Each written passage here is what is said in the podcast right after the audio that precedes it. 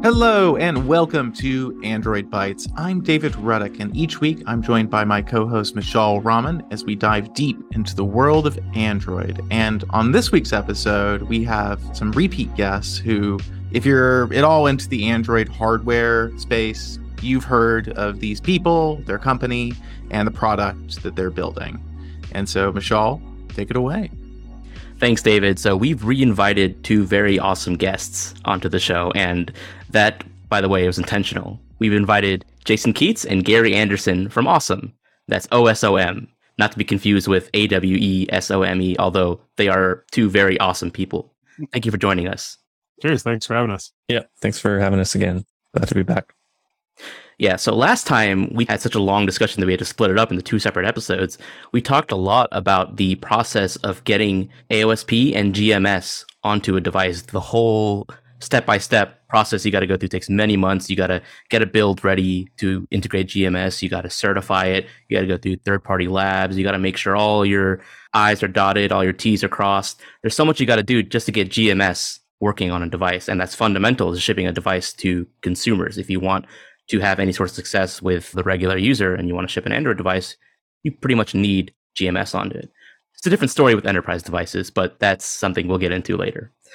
But on today's episode, I wanted to talk about the many, many, many aspects of getting a device onto market that most users probably aren't familiar with.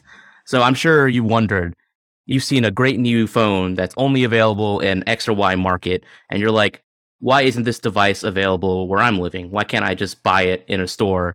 Why is it only available online? Or why is there no warranty? Or why is it missing this feature? Or like, why can't I watch Netflix in HD on it? There's so many different little things that go into actually making a phone do everything you expect it to do.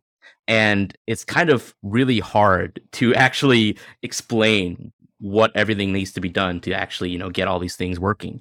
And so I wanted to bring Jason and Gary back onto the show to explain some of these things. We're kind of going off on wild tangents this time. We don't have a strict outline we're following. We don't have pre-planned questions, but uh, I think this will still be a very interesting and fun discussion.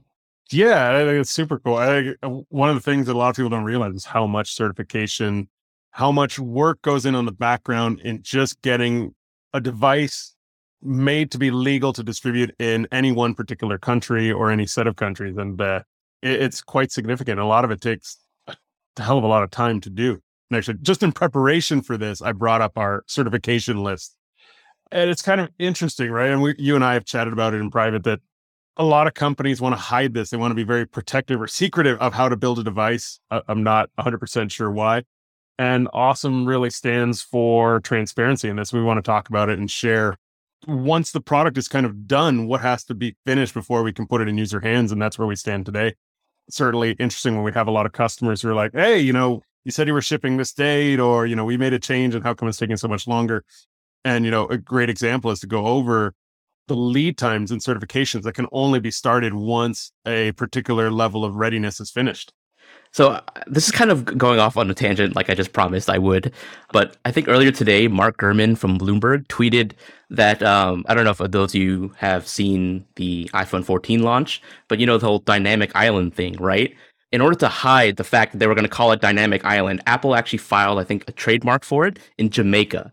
And in order to actually because the Jamaican trademark database isn't searchable, you have to actually physically go in person to their offices in order to determine whether or not something's trademarked.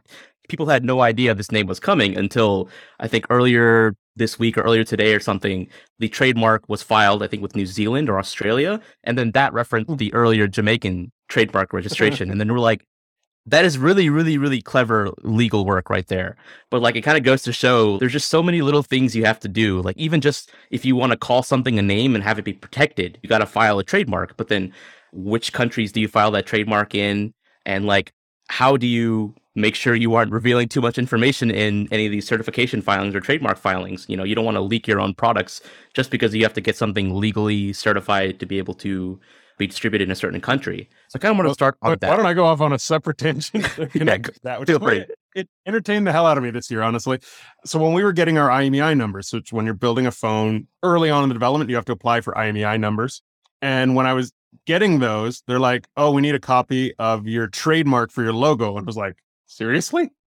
They're like, oh, it's a new thing. You know, you have to have a logo on the phone and you have to have it registered. And I was like, well, at Essential, we didn't have anything on the phone. And they're like, yeah, it's a new thing. You wouldn't have been able to ship a phone without a logo anymore. And I was so confused that that was the slowdown in getting IMEI numbers. Like, okay, let me go finish registering our trademark logo so that I could get IMEI numbers so we could start testing. And uh, at one point, the guy was like, "Oh, it needs to be completed." I'm like, "You know how long it takes to get a trademark approved in the United States? It's like a two, three year process." And the guy's like, "Oh, okay, yeah, yeah. We just need to see you applied for the trademark." But that that was the gatekeeper to getting to IMEI numbers so that we could start testing. Cracked me up. Speaking of IMEI numbers, something that I found pretty funny was that when you're submitting an FCC filing, you know, you, you have to submit details about the EUT or the equipment under test. And oftentimes that includes the IMEI number of that device. So a lot of times within the FCC filing, you won't find the marketing name of the device in question. You'll just find the model number like SM dash something. But often what leakers would do is they would look at the IMEI number submitted in the FCC filing and they would go to IMEI databases that are maybe provided by some carriers. I think Ting was a popular example. They would input that IMEI, and then within Ting's database, it would correlate that IMEI to the product name. So people would figure out, hey, this filing is for this product.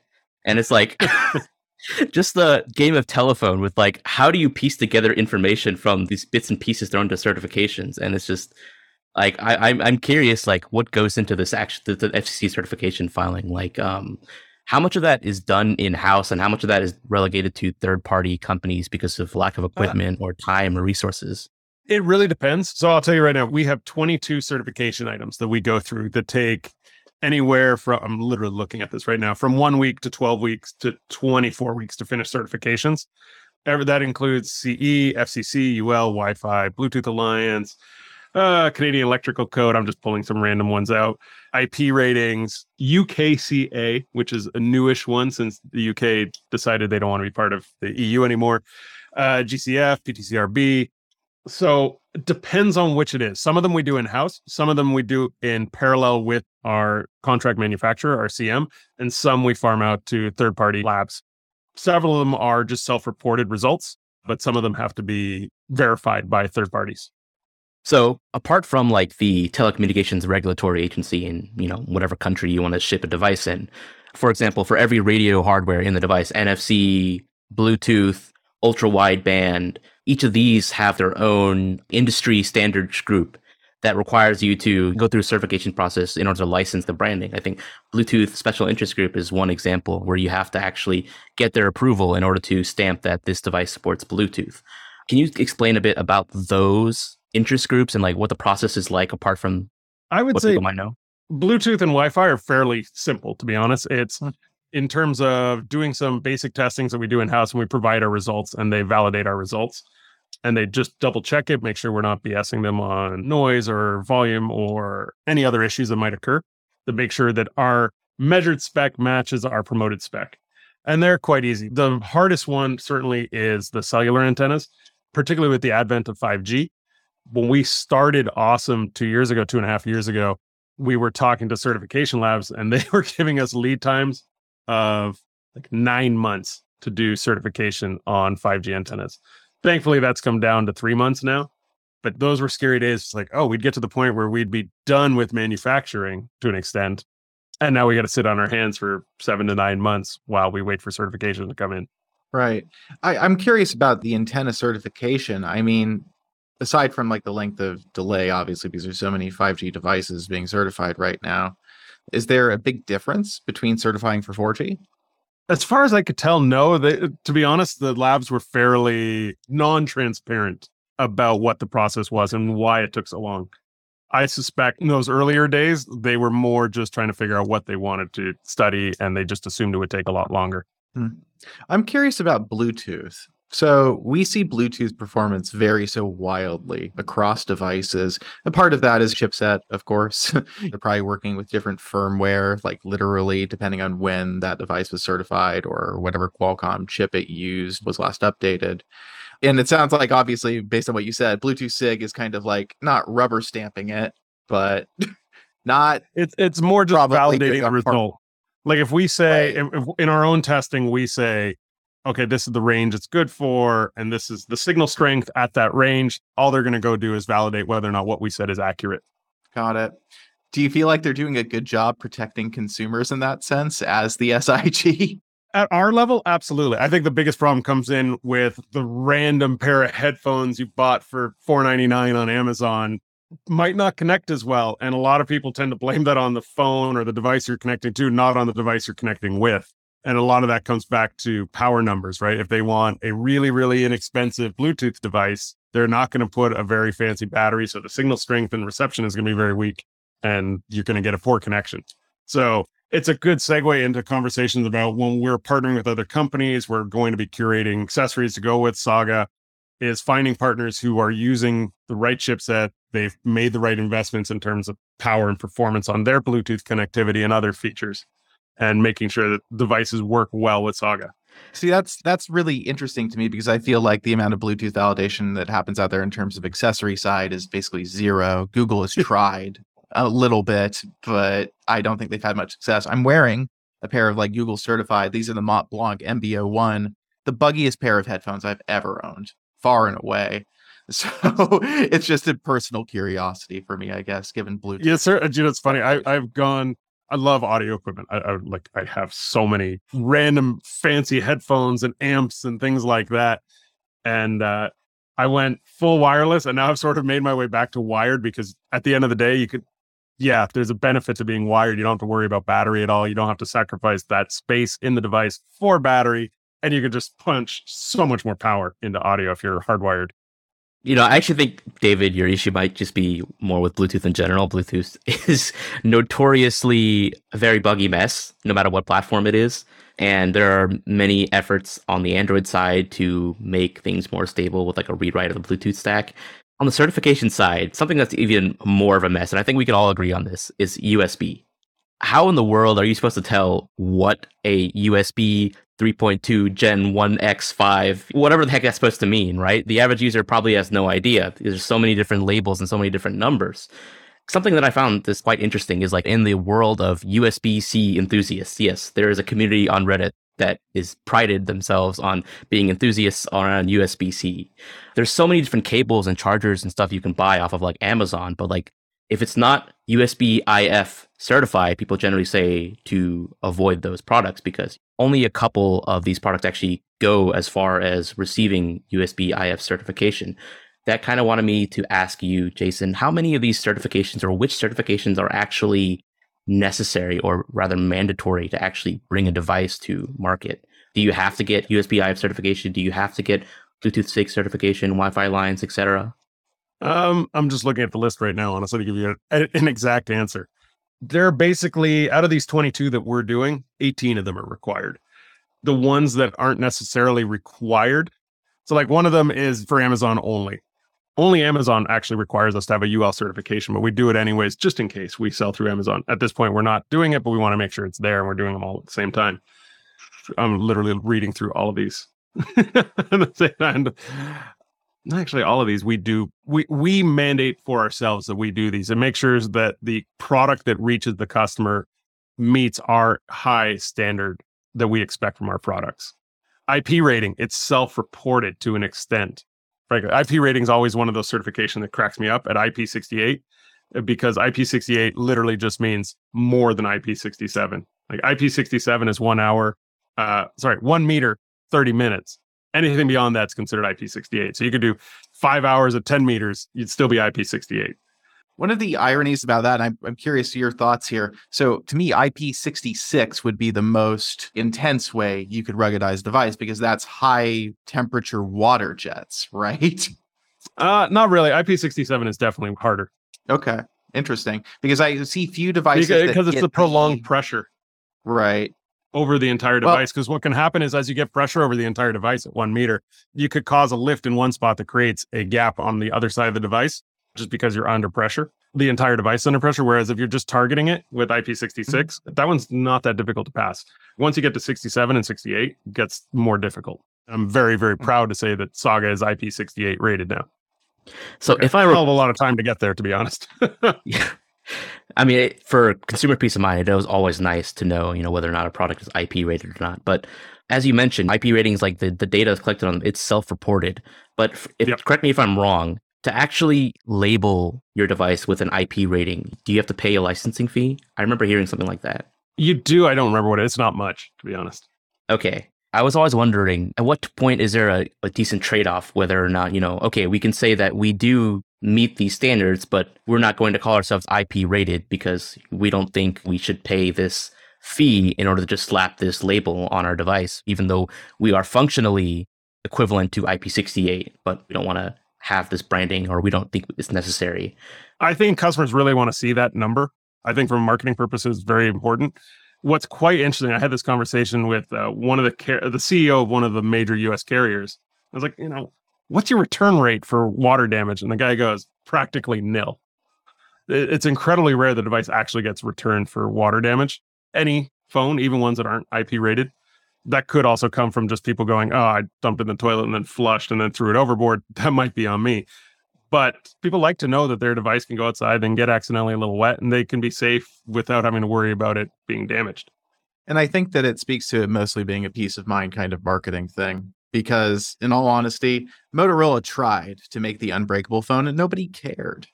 If that's what people actually wanted, they would have bought I, that thing and drove. I had a conversation when we were building, uh, middle of the road when we were building the essential phone, and one of our marketing guys was said, "Oh, can we call it an unbreakable?" And I looked at him and said, "Dude, you hand me a block of billet titanium, just a solid block of titanium. As an engineer, I'll figure out how to break it." You can't call anything unbreakable. Everything's breakable within reason. So anybody says they're going to build an unbreakable phone is out of their mind. I mean, I, I have built some phones in the past and prototypes that could withstand a hell of a beating. We did one that I would still love to do one day. It'd be kind of crazy expensive. But when we were building Project Gem, when we were looking at the materials for the housing, I built some out of silicon nitride, which is what uh, similar material they make bulletproof vests out of. I could take that housing out into the parking lot and spike it like a football, and it'd be fine. It, it was kind of unreal. sure, each housing costs like a thousand bucks, so maybe not great in mass production. Um, but it was super super cool. Uh, to break it, I had to freeze it and then hit it with a hammer. So speaking of breaking and freezing and hitting with a hammer, that gets to the other group of ruggedization standards. You brought it up before I cut you off. I'm sorry, which is the MIL 810G, which to me actually like there are way more fun things you can claim with MIL 810G because it covers so many things. But I guess like you know, LG tried to use it, a couple of brands tried to use it. It doesn't seem to stick with consumers. Yeah, I don't, I am not that familiar. Well, I am vaguely familiar, but it's been a while since I've looked at the mil spec standard because, to your point, nobody really cared. And in some cases, it's weaker than the standard that we put on ourselves that has become the de facto for uh, mobile devices. So, speaking of standards you put on yourselves, I wanted to ask you what are some examples of optional certifications beyond like IP ratings that a lot of companies seem to go for because they think it'd be beneficial to the baseline of the product or just the branding in general? You know, the craziest one is always drop testing.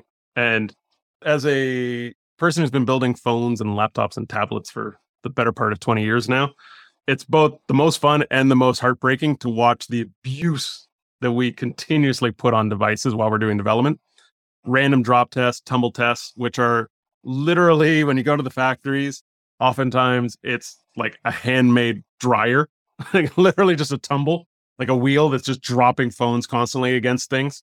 So we do a one meter drop test onto granite. The traditional test is either one or one and a hmm. half meter onto polished granite. And that's what most phone manufacturers work to, at least in the Western world. And we sit there and we drop and we drop and we smash and we smash and we make minor little tweaks to the geometry of the housing or the geometry of the cover glass or the thickness or the position of foams on the inside.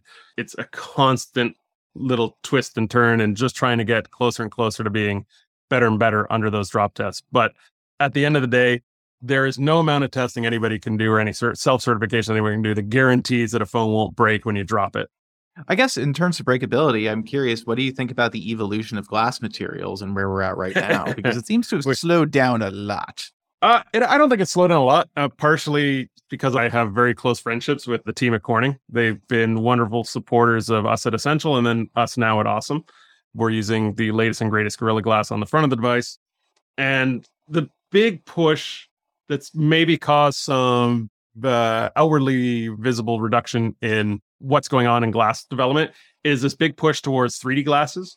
And 3D glass is much more complicated to manufacture in mass production, both in terms of tolerances and fragility.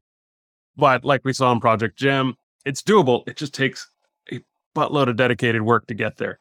But in terms of flat panel glass and glass ceramics, there's still quite a bit of development going on there. The team at Corning has a just a building full of mad scientists constantly trying to improve both strength and transparency of the glass. That's what a lot of people don't realize because we're talking about minuscule percentages improvements in transparency while also greatly increasing strength and scratch resistance. And frequently, strength and scratch resistance is inversely proportional to clarity of the glass transparency. And so they can make it stronger, but then they lose some transparency and your front camera might not look as good. So there's a lot of back and forth on those spaces and it's constantly ongoing. And I was a little surprised Corning didn't make as big a stink about their latest cover glass. And honestly, at the moment, I'm forgetting what it's called. It's not Gorilla Glass 7. It's Invictus. Thanks you. Thank you. Invictus Glass. I don't know why the marketing changed. But uh, yeah, we didn't hear as much of it when they as as we did when they launched Gorilla Glass 5 and 6. But Invictus is stronger. It's slightly more transparent. I mean, we're talking fraction of a percent, and it is more scratch resistant. I mean, and don't get me wrong here. I think that there are still improvements. I guess you're right. They've not communicated it as clearly as they could have. Because I have my iPhone 13 Pro Max here, and the number of scratches on this thing is almost embarrassing. I have watched it fly 20 feet across an airport floor and just skid the entire way. Not a single crack on it. So they're doing something right, but my Pixel 6 Pro is utterly destroyed. I've dropped it several times. It's got like five different cracks on the back now Ooh. at this point, and uh, I'm just waiting for the front to crack. So yeah, it's, it's a big reason why it's all anecdotal. Yeah, well, you're absolutely right. And it, I don't, I don't remember what's on the Pixel 6, but there is also a trade off between strength and scratch resistance too. So it's a constant battle between those three variables: scratch resistance, crack resistance, and clarity. And then, and then that gets a bit. We could spend a whole hour talking about why foldables are still a bad idea, and it really comes down to the display. I don't even want to call it glass because it's the minutest, thinnest piece of glass, and then a bunch of plastic. A strata, perhaps, something like that. I've had conversations with a few glass manufacturers about foldables, and each one of them were like, "Yeah, glass is not meant to bend." Despite everything they're doing, glass does not bend nicely, which means having to use plastic. And plastic is kind of a crap material for covering your display. Yeah, foldables. That's kind of the reason why I'm holding out personally. I've seen like great results. A lot of people are really enjoying their Z Fold 3s and Z Fold 4s, and there's a lot of competition. But like, unless you're a already established brand with a deep relationship with a display manufacturer, and you're probably not getting into the foldable business as a startup, at least not without a lot of connections. Oh, to be honest, they're they they are desperately trying to sell foldable displays to other people because the display manufacturers put a ton of money, invested a ton of money into foldable tech and development for all their processes into foldables. And other than Samsung and a couple Chinese brands, nobody's pursuing it that hard for that reason. So probably once a quarter, get a call from our display guy. Hey, we made minor improvements in the cover glass for the foldable. You sure you don't want to use one on your next phone? So it, it's not a matter of that. It's a matter of not that great of a user experience yet. And I haven't seen one that really blows me away. Well, their margins are probably a lot higher on those foldable displays, so not surprised they're pitching them to you. I kind of wanted to ask you though, the two of you, you have extensive experience in building a smartphone startup and actually you have a lot of partnerships already you have a lot of contacts at all these companies and as we've talked about there's so many different certifications so many different things you mentioned there's 22 certifications that you're pursuing for the saga yep. and i'm like if you're someone who wants to build your own smartphone and you're not already well connected and in this industry where would you even begin how do you even begin to navigate this mess are there companies that actually specialize in helping you get these certifications around the world? What do people do? Most people just go for OEM designs. Even then, you still have to get certified because if you want to market it under your name, all the certifications have to be in your name. So even the Saga, which is sold through Solana, it still has a strong connection to OSOM because all the certifications are done by OSOM. If I had no connections and no knowledge of all the certifications that are required, besides starting at the bottom of a bottle of whiskey, um, I yeah, I don't even know where I would start. I'd probably go through my CM and be like, "Hey, who have you used in the past for US, or it depends where you're trying to launch. If you're trying to launch in Asia, it's a lot easier. If you're trying to launch in the US, it's way more difficult. As we saw, there was, you know, I'm not going to call them out by name, but there was another recent company that's moving into the mobile space.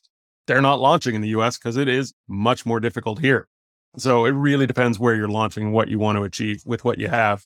There are certainly third party companies that can facilitate some, but not all. You'd probably need two or three third party companies to get you through this entire list. And you need Yeah, a CM that really want to be on your working on your behalf. Yeah, and that's how we got introduced to Solana in the first place because they wanted to do that exact thing. And they went out and searched far and wide with what was available out there just to kind of learn what it would take to build a phone, a mobile phone and launch it in, in the States and, and in Europe in the initial efforts that we're doing here. So they went far and wide and came to the point or conclusion. And some of them, granted, have come from Qualcomm. You know, that the uh, CEO of or co-founder of Solana had worked at Qualcomm for 10 plus years. Uh, a lot of their founding members came from there too. So they had touched parts of it, but not launching a full on device with all the certifications, everything else.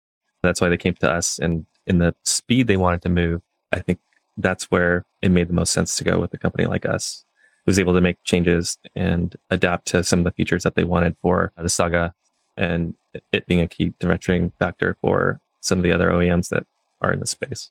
So while we're talking about the saga, I actually wanted to ask. I believe you confirmed that this device is launching in Q1 of 2023, or is it the first half? Q1. Q1. And they, we've also announced that there will be a limited number of developer units available before that. Because the big push behind all of this is to bring more and more developers who are generalists in Web3 who have probably been building for desktop into the mobile space. So we're getting them access a bit earlier. And these are pre production devices. So when those devices are made available, they are pre production, but we are making sure to bring in and again be more transparent with what we're doing and open up the development of a device to a broader community, which nobody's ever done before. I have a question about pre production. We get told all the time when we get a phone to review, especially ahead of launch, like, oh, this is a pre production device. And usually that's a coverall for we're going to deploy a zero day firmware update. Like, that's all they usually mean.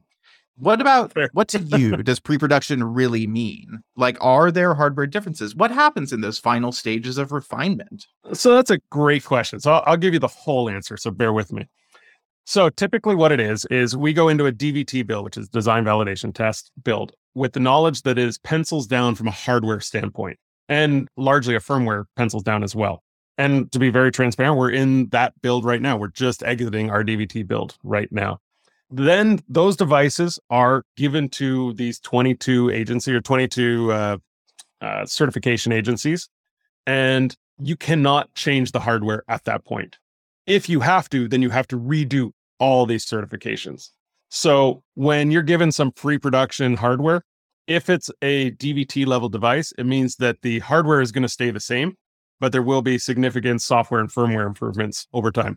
Firmware limited updates.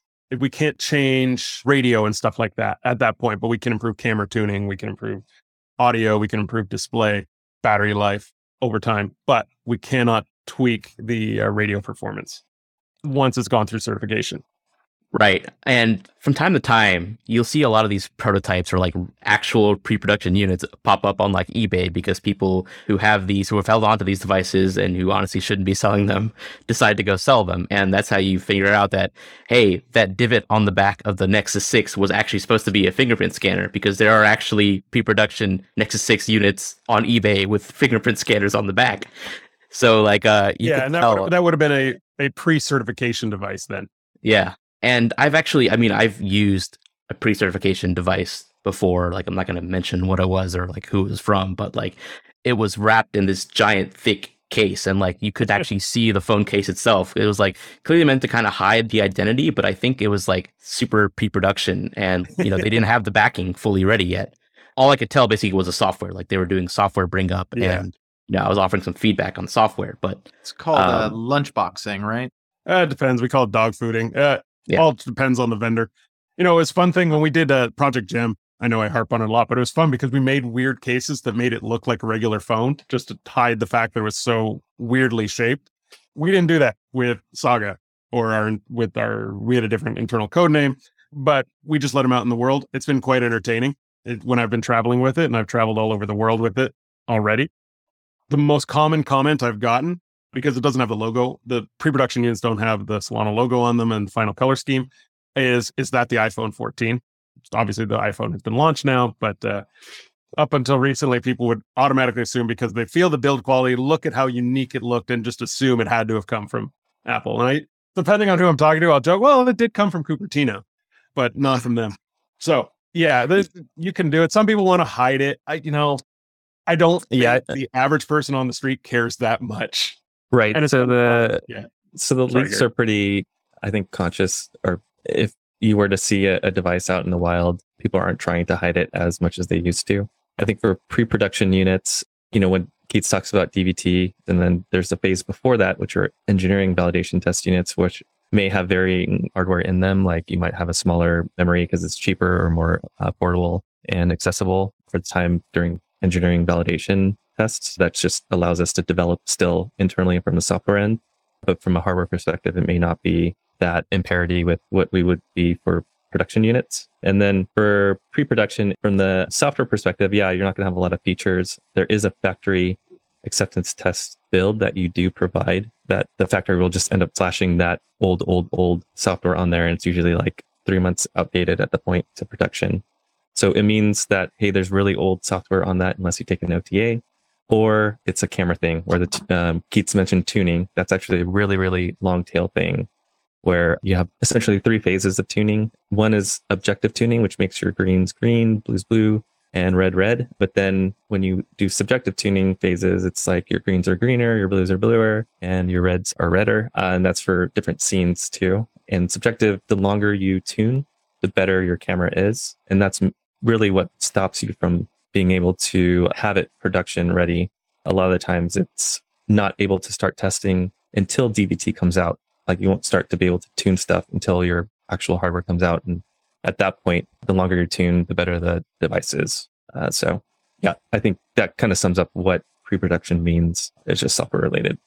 Speaking of software, I wanted to kind of get an idea from you to how important the actual factory provisioning part is because I'm sure people are familiar with the term factory images. Like you can download them for a pixel and you know you can flash them onto your device and Google says they restore your device to a factory state, but hmm. that's not actually true because there are certain things that the user just cannot flash or modify or things that have to be set only at the factory such as like what Google's doing with the remote provisioning keys and other such like cryptographic things. Can you talk about a, a bit about that? Yeah, so there's stuff on the device that is considered persisted, uh, and that's stuff that necessarily won't bring you back to an official factory state. And factory is really dependent on where you're taking that context from. Like if, if we consider it factory reset, there are things that go into the factory build initially where you actually have certain apps that check the quality control outwardly before it leaves the facility. So we'll have like a test on there that runs a gamut of 40 plus tests, essentially checking that all the things on the device are functioning the way they're supposed to before it leaves the factory. And then we have other things that go onto the device that test camera modules on quality control, meaning that you have different settings for camera images to make sure that the different glass that's attached to and layered on top of that module is taking clear enough pictures. There's a lot of stuff that goes into the factory that the users will never see. And you've seen that in Xiaomi phones where you can restore that test in there and then it writes essentially a file that says before it left the facility, it was in this state and it was good to go. So it was more at the factory level. That's what you'll see at the factory factory level. Um, when you do a factory reset, there'll be some things that from the system side, we're not doing anything that people won't be able to reset. Like the stuff that we're doing with Saga, everything will be able to be cleared essentially. But there's also factory reset protection, which is inherently made to allow people scavenge and, and steal devices from people to try and sell them on the secondary market for that to be protected. So what you'll end up seeing is if you ever registered a fingerprint and you try to factory reset the device without unlocking the phone, for example, first, uh, it'll go into factory reset protection mode, which is something that Google implemented a while ago for, to kind of thwart, you know, those, those type of efforts for people on the secondary markets. But yeah, I think from a consumer standpoint, when they say factory reset, there'll be things that can't be cleared completely, but it'll be for the benefit of the owner of the device and not so much you know, what OEMs do at a factory level or pre-production testing for quality control.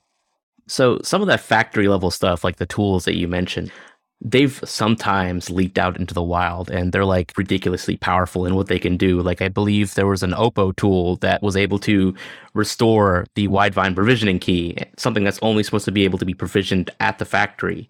And there's a lot of these tools, like I think believe from OnePlus, there are these um I think they call them MSM download tools. The, the community is very fond of them but there's actually like an extremely low level factory flashing tool that allow you to wipe and restore all partitions on the device back to the actual factory set. And like there's a lot of these kind of tools that you users will never see on a production device because they're all stripped from bills before they're actually shipped to users. Can you talk about any of these tools, Jason or Gary? Like what are some of the useful things that engineers will have access to that you know users will never see the light of day there's a lot of things for convenience especially on like the camera testing side of things but those are typically like hey these are user debug builds or rooted builds to allow them to skip through ubi or something like that but you'll never see the light of day for that to show up on a production unit there are other stuff that is made for the factory to do what you had said like create different memory footprints and stuff in the original factory mode. So factory mode meaning what you had mentioned earlier is that uh, they have their own build at the factory that allows them to do their specific testing. But then our build goes into it, and then they have to do testing that's different from their strictly hardware testing. I've worked at companies where they've had internal tools for you, like Odin or the ones that you mentioned, like OnePlus, uh, for you to to do those um, types of provisioning. But to do anything nefarious, you would need to essentially have what's green keyed in the ROM. So typically when you see that scary message when you boot a device uh, that you've rooted or flashed a, a, custom ROM on, you'll see something that says warning, like in big red letters. That seems very, very alarming. That's essentially why that's built into there is because you don't have a build going into the device that has been green keyed. And that green key is only owned by a set of individuals uh, in the company. So the factory won't be able to assign a factory image that goes onto that hardware device that won't show that warning message. So typically we've had like something uh, UV keyed uh, that's physically attached to signing a build. And that green key exists in a physical world and is completely offline. And you have a machine that only signs that build. And then we release that signed build to uh, manufacturers uh, or, or the factory. And then the factory never has the ability to do anything with their original factory build. But the thing that goes out to consumers is just that green key build that's flashed by the factory. And yeah, there's a lot of like handshaking there, but the factory has their own factory build that has a baseline for what they're used to. We have our build that has like a delta between their factory and what we did for our hardware specifically for like Qualcomm libraries and then uh, differences in Google AOSP that we've added onto it. And then all the things that we've worked with our hardware vendors. And that gives a baseline for the hardware that the software that actually goes out to consumers. Uh, it, it, might be unclear or muddy there, but yeah, that's more or less where those two builds differentiate.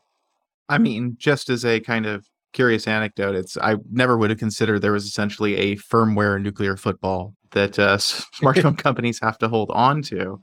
And I'm curious. I mean, what do you all know about how companies tend to handle that? Because I imagine Samsung might do it a little differently than y'all are doing it, just because of scale. so I'm just personally curious. It's a good question. I want uh, Gary. Do you know how? Say you worked there in the past? Any idea? Yeah. So it's like a nuclear thing where it's three people need to come together to turn the key to sign it. Yeah. So it's like a split type of thing. And you usually have build and release engineers or a group, and those people have to be very, very trusted. We have something similar um, set up here. I mean, just imagine the level of damage you could do if you had those signing keys. Like if you were able to sign your own system image using like Samsung's keys, for example, then you could literally put whatever you wanted into that system image and flash it onto any device and the bootloader would accept it as a valid system image and boot it up. And then you basically have full control over the operating system of some user's device. Like they definitely have to keep that key under lock and key. Yep. yeah, I just, I just put it with a, a, a uh a cage that has a bunch of poisonous animals in it, and nobody goes for it. It's weird. Yeah, yeah. Essentially, the awesome it's it's mixed pit. in with. Yeah, exactly. That's where we keep it. Do that definitely in the physical world. I, have seen uh, some of Keats's reptiles. They they um they would keep a, a green key. Build an Indiana protected Jones there. trap. yeah. She's been a bit of a jerk lately. I'm not going to lie. She she could definitely defend it. The safety of those things is is a, a big thing, and it usually mixes the same types of security you'd expect from uh, two-factor authentication that mixes who you are with what you know, with uh, what you have, and where you are, type of thing. It, it'll be essentially a mix of those things split across uh, multiple people. Yeah, and key leaks, you know, even if they don't happen at the OEM level, they could happen at the factory or somehow some malicious developer or hacker were able to extract the keys from the trust zone on the device.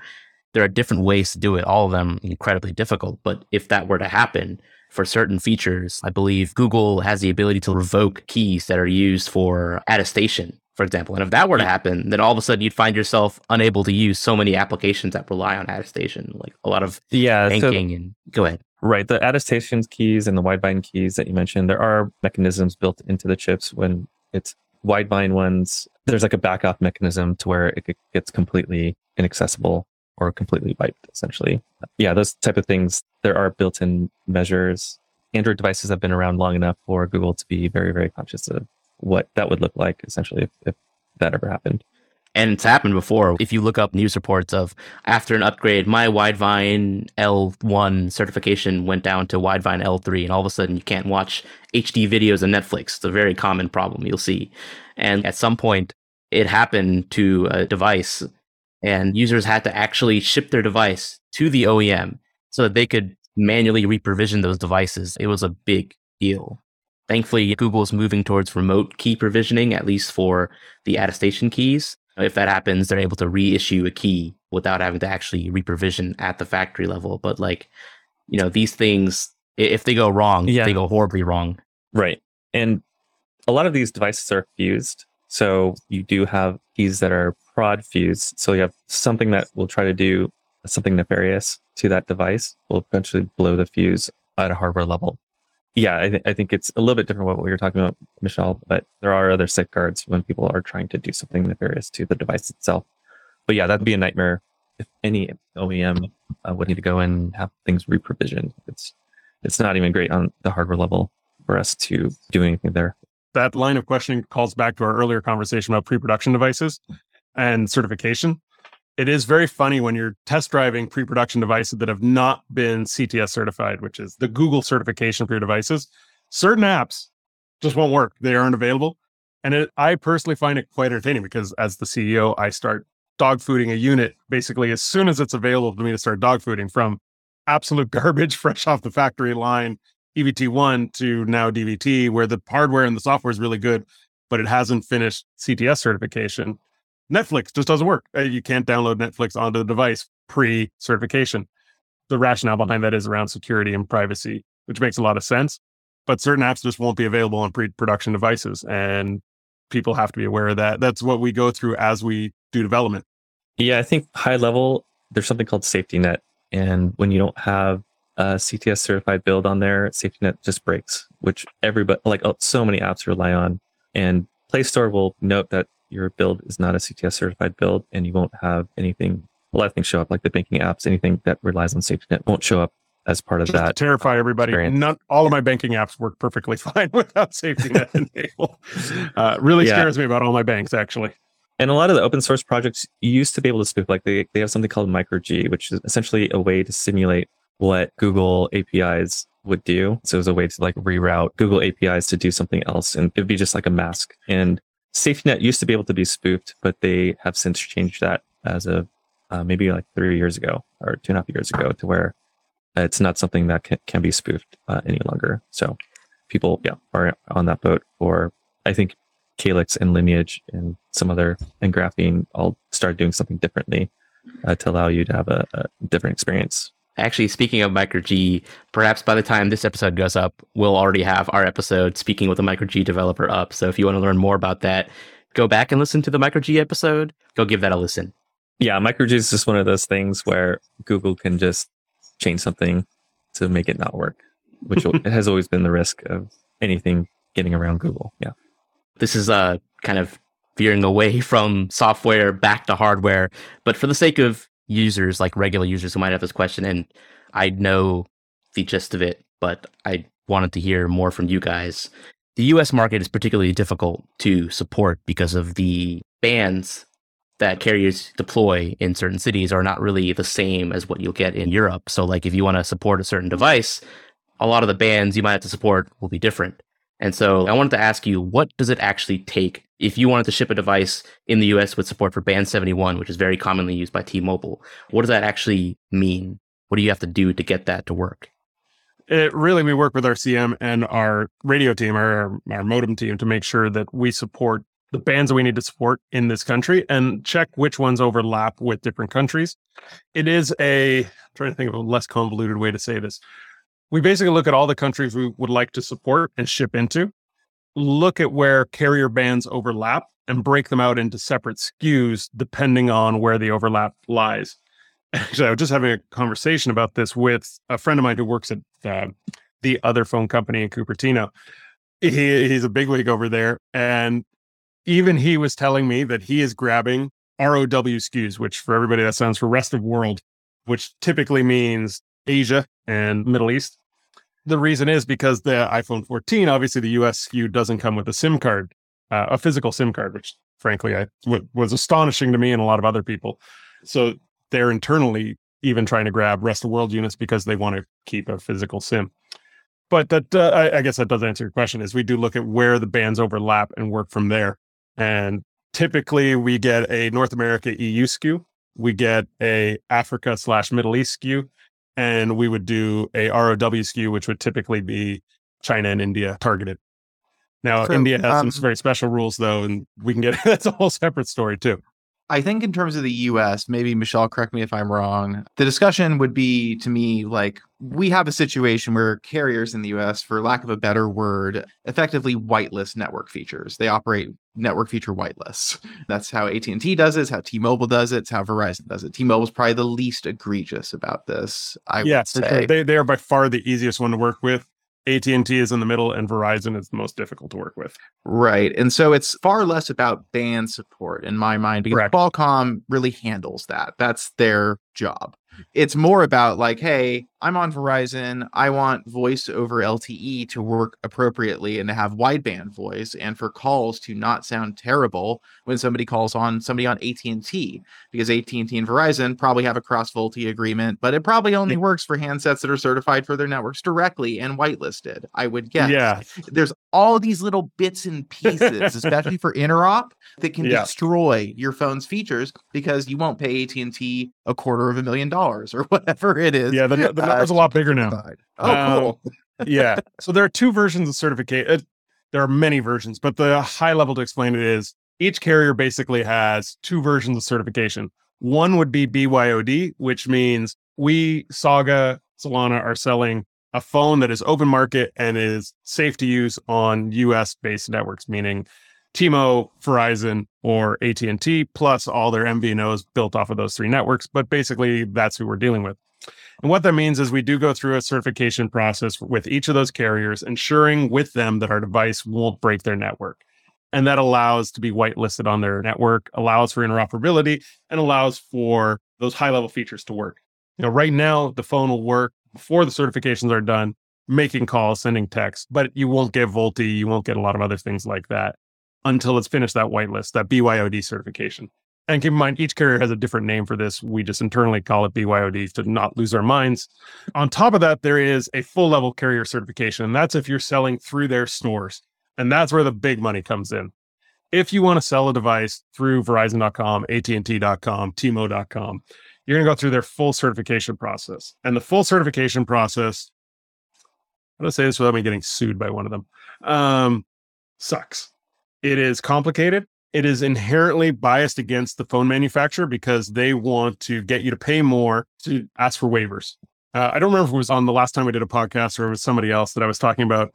The most egregious one isn't actually in the US. The most egregious example I've ever seen in my career was in Japan, where part of their certification process for full cert was the phone had to survive a 1.5 meter face down drop onto a steel L bracket without any damage, no scratch, no crack, Nothing will pass that. Again, we go back to my billet aluminum titanium. You will get a scratch and a ding if you drop it from one and a half meters onto a steel L bracket. And it was just there to force the phone manufacturer to either pay a little bit more money for a waiver or accept worse terms on the sale. And so that is a big reason why we went open market on Saga was we didn't want to deal with that. Beyond the headache, you're talking somewhere between half a million and a million dollars per carrier per year per SKU. So you can imagine that adds up really, really quickly for even a big company, let alone a smaller mid tier company. You actually did bring up that Japan example on the on our podcast. Yeah. Speaking of Japan, I think a lot of people don't know about the country is that there's a very specific piece of hardware that is pretty much only shipped on devices in that country, and it's called uh, NFC-F Felica, right? And like, if you want to ship a device in that country, you pretty much have to make Japan only SKU, or you risk having to ship that hardware on every single other device around the world, and you know, increasing the cost everywhere else. Uh, yeah, we made a to... lot of money at Essential going down the build a Felica only SKU that I don't even think we actually shipped. or if we did, we shipped like 500 units and we spent yeah, we're probably millions talking about dollars getting there. We're talking about the country that also came up with its a completely different version of the ATM card and authorization yeah. system. They have their own bank card system in Japan that's completely incompatible with the rest of the world. They had a completely incompatible cellular network, IDEN. Like they've always been a little bit different in terms of tech adoption. Yeah, and I think in terms of adoption in general, they do favor probably the manufacturers that come from their country as well. So even breaking into the market on number of units you're probably moving in that country, considering needing in a, your own SKU and having the Felica support, it becomes an interesting conversation pretty quickly on whether or not we should be launching there. And yeah, this is a conversation that we'll be having, you know, I'm sure on our next gen device. Oh, and uh, speaking of favoritism, I'm sure you're aware, well aware of India and like how it heavily favors manufacturers or OEMs that manufacture the majority of parts of the phone within the country. Like if you don't manufacture the entire phone inside India using Indian plants, then you're going to pay a hefty import oh, tax. Yeah. Yep. There are basically four countries that fall under that category, which are Russia, doesn't really matter these days, India, Brazil, and I always forget the fourth one. It's like some random one in Africa. Yeah, we're not buying a lot of, but yeah, India and Brazil being the two main ones where you have to manufacture. You have to do some percentage of manufacturing there. Typically, you get away with final assembly just because it's not like they have chip fabs in Brazil or India that can meet four nanometer processes. Right. And that's why Moto made so many phones in Brazil. that's why they're also so big there. Yep. And it's also uh, why pixels are so expensive in India. yeah, makes a lot of sense. Circling back to the carrier example, I kind of wanted to bring up the software side of things beyond like the whatever certification process you have to go through. From what I've heard, carriers also often have software asks. Like they might say, we want you to modify your status bar icon so that you show our specific branding for the 5G logo, or that you show our boot animation for your product whenever it boots up.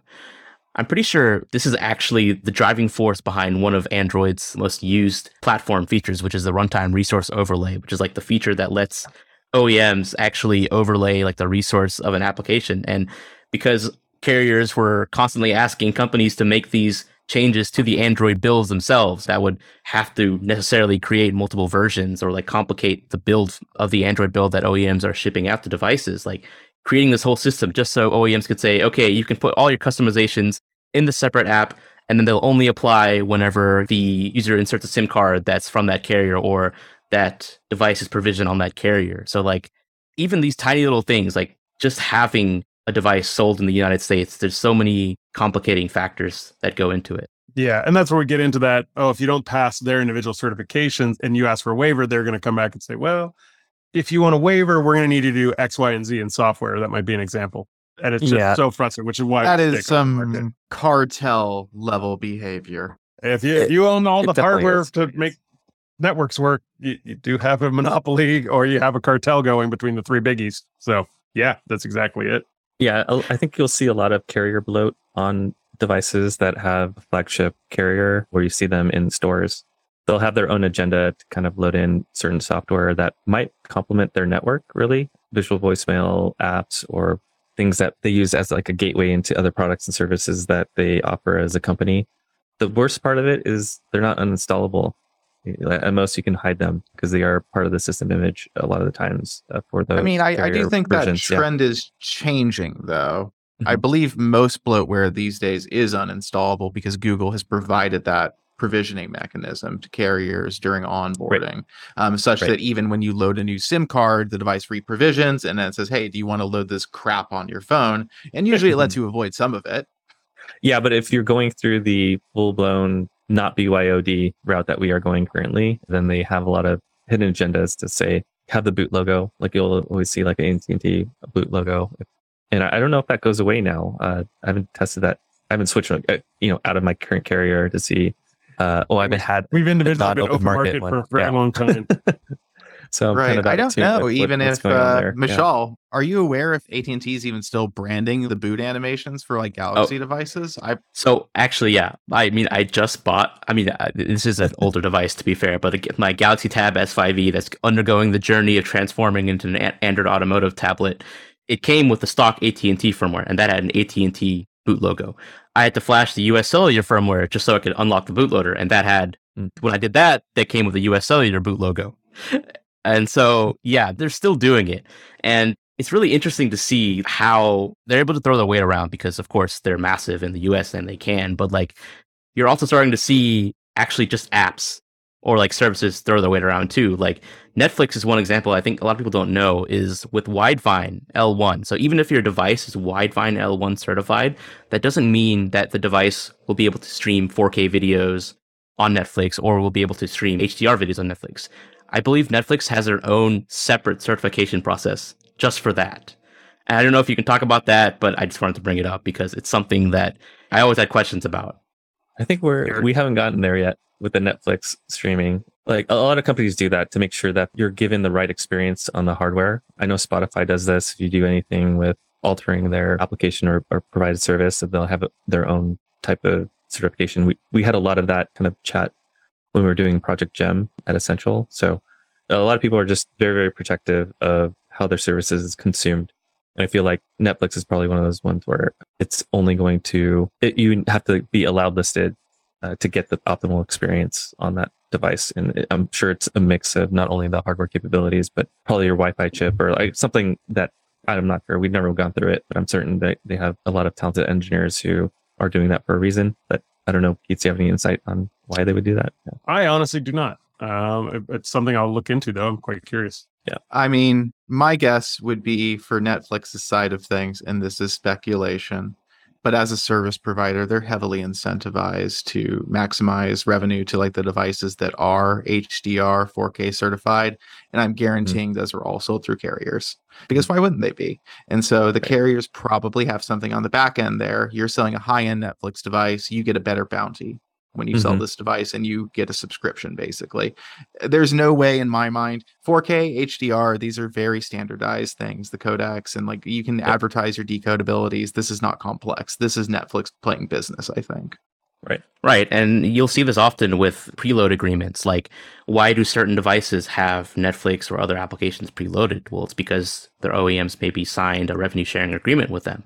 Or why does every single TV remote seem to have a Netflix button on it? Well, that's probably more of a requirement to even be allowed to use Netflix on that TV versus anything revenue sharing. Like, there's all these different behind the scenes agreements or requirements that 99.9% of consumers will never know.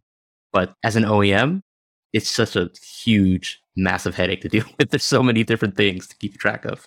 Yeah, I think there's also incentive for OEMs to have rev share too. Like we had a lot of considerations of that in the past beyond even OSOM for rev share agreements for preloads. And they can be pretty substantial for companies to have that revenue share for a small company. But for larger companies, I'm sure they're also incentivized from that other end to accept an agreement to put a dedicated button on a remote, like you said, or even something on the home screen and part of the onboarding experience. Like a lot of times we on the business side, we were looking at real estate, and real estate comes in the form of the onboarding experience, your home screen in a folder or as a dedicated hot seat button, or even as part of some of the minus one screens. That comes along with the business talks, which is always interesting from a manufacturer.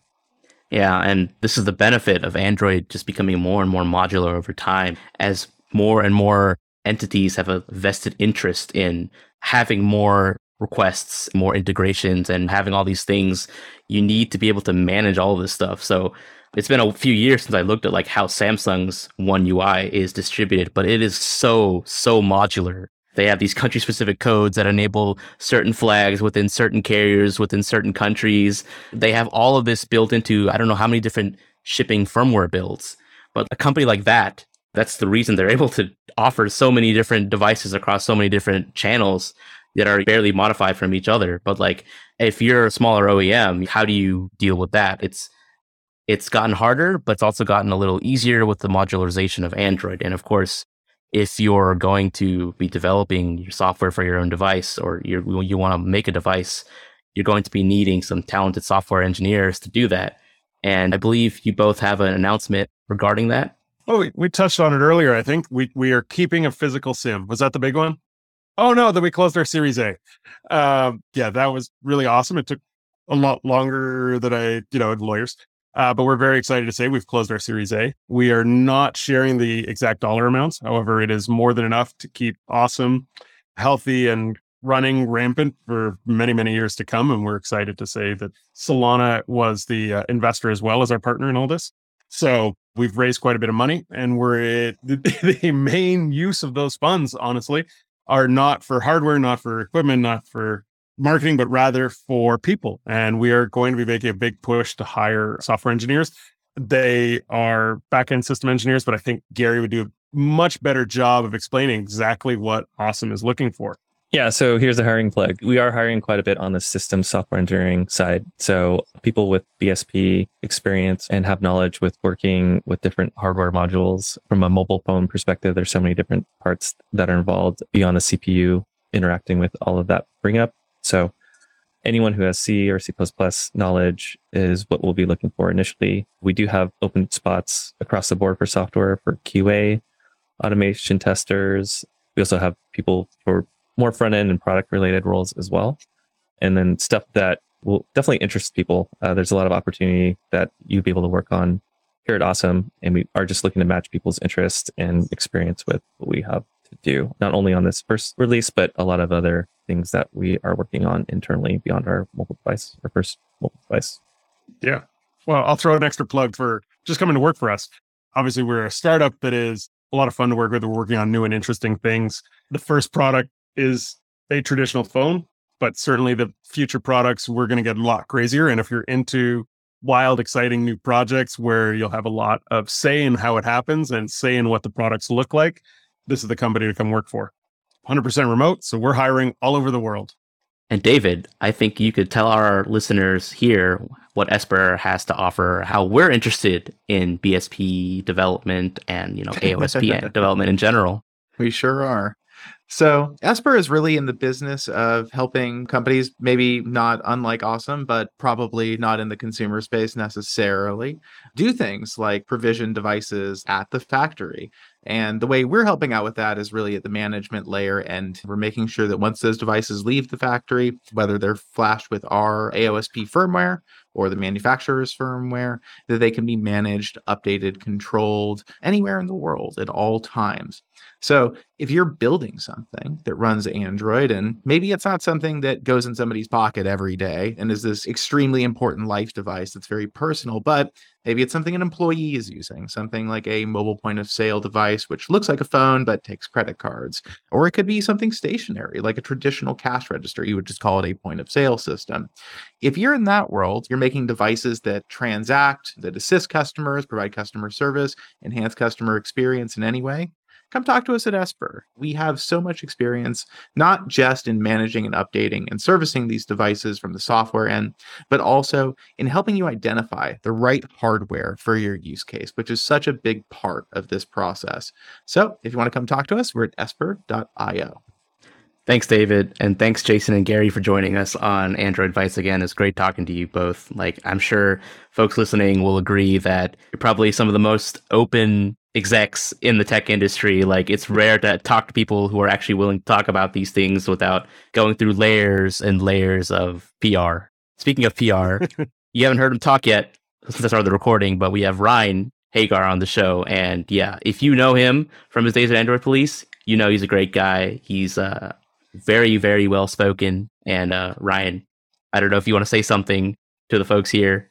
Say hi. I Didn't hear anything. Hello. Hello. right. If you're if you're a PR a journalist listening to this, you probably hear from Ryan in the future.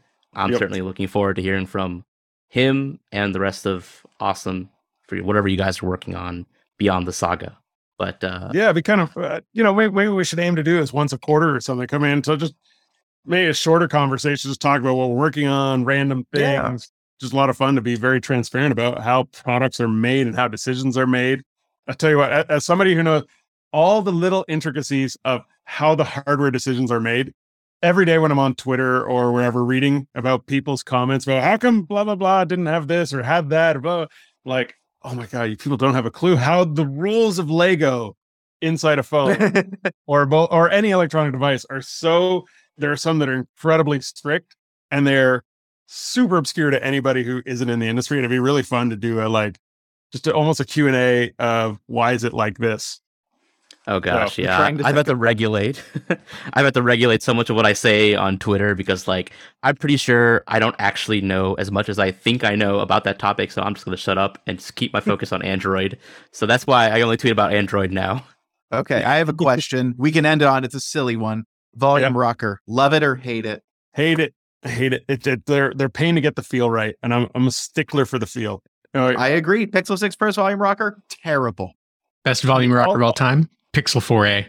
Ooh, Uh, you know what? I agree. Very clicky. Very clicky. Yeah, difficult to waterproof it also. Like really difficult to get wa- rockers to waterproof nicely because you have to consider now one side is going to lift rather than just compress every time you push it. And the buttons, the holes in your device are always the ingress for water or dust or pocket lint. So I, I'm a big fan of individual buttons. I'm also a fan of no buttons at some point. I thought you were going to go there. That's an interesting position. HTC tried it and did a very bad job. I would love to see somebody do it better. Yeah, the, the haptics are still being built out, the pressure sensors. It, it's it's one of those things. It's like through display cameras, even through display fingerprint sensors. It's like almost there, but not quite. We definitely got to get you back on the show whenever the first company goes fully portless on their device. I'm sure you'll have a lot to say Oh, about I- that. you know what? I'll tell you who's going to scream. It's software engineers. Literally, I've had conversations even this week about it. It's because during development, you need to be able to access it. So you need to have a USB port. And if there's a problem in MP, it's a pain in the butt to try to figure it out. Oh gosh, So- Wear OS smartwatches, like it's already such a hassle just to ADB into those things. You got to do it all wirelessly. Exactly. And then if there's actual problem, oh, you, you, could be screwed. So not having a plug is a, you know, it- it's an interesting question, or a, a- at least a single port. I can imagine going completely buttonless, but portless will be difficult. Well, you know it's going to happen. it's it's going to happen, and we can already guess which company is going to herald that future. Yeah, there, there is a gem, a gem that had no holes in it because we're making this really complicated piece of glass. It was like, hey, it's a lot stronger if I don't have to cut holes in it. And so we made one, and yeah, there was a lot of yelling. I was told to be quiet sit in the corner, kind of thing. Pogo Uh. pins are just as good. They're fine. but I keep saying. well, cool. Thank you very much for having us, guys. Really appreciate it. Yeah, and thank you everyone again Really for listening.